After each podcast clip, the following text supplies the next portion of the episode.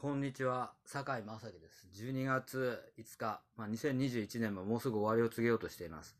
今日はちょっと2、3、簡単な経済、国際経済問題についてお話ししてみたいと思います。皆様ご存知かもしれませんが、ロイヤルダッチシェルっていう会社があります。これがシンガポールのブコム島にバイオ燃料のプラントを作るかもしれないということです。SAF。まあこれ、再生航空機燃料、Sustainable Aviation Fuels とかっていうふうに言ってますが、SAF。まあ、再生航空機燃料の生産を年間55万トンぐらい予定しているってことです。で香港国際空港やシンガポールのチャンギ空港に、まあ、提供する予定だということです。で顧客リストには、まあ、シンガポールエアライン、キャセイパシフィック、日本の航空会社もジャパンエアラインズ、オール日本エアラインズなども、まあ、顧客リストに上がってるってことです。でこのまあ、何故に再生ジェット燃料を作るかって言えば、もうこれも皆さんに言う必要はありませんが、いわゆるその気候変動、温暖化によって気候変動があり、まあその、航空機燃料っていうか、その、まあその世界を飛ぶ、その、なんて国際線の航空機が、まあ、二酸化炭素を大量に排出するっていうことで、まあやり玉に挙げられてるわけです。で、船舶の燃料っていうのは、まあいずれは水素に移行していくっていうんですが、まあ天然ガスとか使って二酸化炭素の排出を減らすのが、航空機よりはるかに容易そうあの容易だという話ですが、まあ、航空機のジェット燃料は、その、なんていうか、二酸化炭素を削減するっていうのはなかなか難しいようです。でこの再生ジェット燃料っていうのは、まだ全世界のジェット燃料需要の0.1%にも満たないということで、今後の、まあ、成長分野になってるんだと思います。ただその、燃料がその、まあ、この再生燃料を作る値段が高くなっちゃうと、まあ、要するになんて航空運賃も上がってしまうので、このいかに安くそのこう再生航空機燃料を作るかっていうのが一つの課題になってくると思います。でロイヤルダッチシェルはここの、ね、市場になんか大きなそのなんていうか将来性を見出しているようで今後こうした分野のそのなんていうか、まあ、プロジェクトをさらに進めていくっていうふうに言われています。もう一つが、まあ、よ皆さんもこれよく聞くでしょうがアメリカのインフレです。アメリカの連邦準備銀行フェッドは現在のインフレは一時的なものだというふうに見ているということです。フェッドはその昨年のコロナの、まあ、世界的な感染の影響で、まあ、景気が後退したということで大規模な金融緩和を行ってきましたが今後はこの金融緩和の終焉を目指して動いています。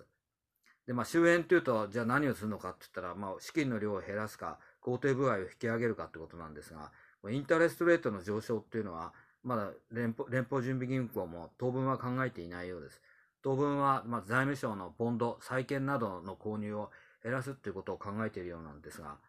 まあ、なぜか、その、まあ、現在のインフレは、まあ、これはちょっと、あの、まあ、ま、まあ、日本でも知ってる人は知ってるんでしょうが、フェッドは一時的なものだというふうに見ているっていうのは、世界的なサプライチェーンの問題が解消すれば、インフレは後退するっていうふうに見ているからです。まあ、サプライチェーン、これまあ、そのコロナの影響で、そのササプライチェーンの活動っていうのが、まあ、なかなかその、地域によってコロナの感染状況も違って、まあ、非常にこう、あの、思うように動いていないわけです。で、皆さんもよく聞いているように、まあ、半導体なんかも物不足が起きているわけですが、この部品の調達が非常に難しくなっている。まあ、それが、まあ、部品の値段の価格の上昇につながり、まあ、こうしたものが、まあ、なんていうか、インフレにつながっている。あるいは、その食料の生産なども、その、インフレにつながっているっていうことで、まあ、その、まあ、コロナの感染もそうですが、このサプライチェーンの問題が解消すれば、サプライチェーンの問題が解消するってことは、各世界中に広がっているサプライチェーンのがうまく活動できるってことは、コロナの問題が一時やはり後退していかないとどうしても難しいと思いますが、まあ、これが原因になってインフレが起きているっていうふうにアメリカの連邦準備銀行は見ているようで。ま、だ当分の間インフレは続くだろうが、まあ、永久というわけじゃないですが、長期的に続くとは見ていないっていうことです。で、まあ、問題なのは日本です。日本はまあ20年以上経済がまあなんか停滞して、まあなんか賃金の上昇が見られなかったっていうことですが、それでデフレが起きてるっていうふうにも言われますが、日本ではインフレは起きません。この状態ではもう起きないんだと思います。で、来年からその消費者物価が上がって、賃金の上昇がないってことになると、入ってくるお金は同じで、出てくるお金が増えていくってことで、我々の生活はどんどん苦しくなってきます。で、まあよく言われる大企業が内部留保を出さない、従業員に賃金という形で放出しないから賃金が上昇しないんだって言われ言われますが、まあ確かにそういうふうに考えれば大企業は悪いんですが、ただそれだけではありません。何故に大企業が賃金の上昇しないか。これは将来に不安を持ってるからです。何故に不安を持ってるか。関東大震災が起きるからってこともあるかもしれません。しかし根本的には日本の少子高齢化が大きいのではないかと私は見ております。人口が減っていく、市場が小さくなっていく、そんなところに大きな期待を持てと言われても、まあ大企業じゃなくてもなかなか難しいと思います。やはりその海外に出てって大企業も儲けようとはしていますが、やはり国内でも儲けたいっていうのがあるんで、国内の需要が、そのいわゆる人口が減少してマーケットが小さくなってるっていうことは、大企業が将来への不安を感じる大きな要因になってると思います。だからこれを解決するにはやはりそのデフレ、あるいはその賃金の上昇がない。これを解決するには人口を増やさなければなりません。で急激に人口を増やすことが難しいとなると、やっぱり移民問題っていうのを日本は真剣に考えなきゃいけない時期にそろそろ来ているんだと思います。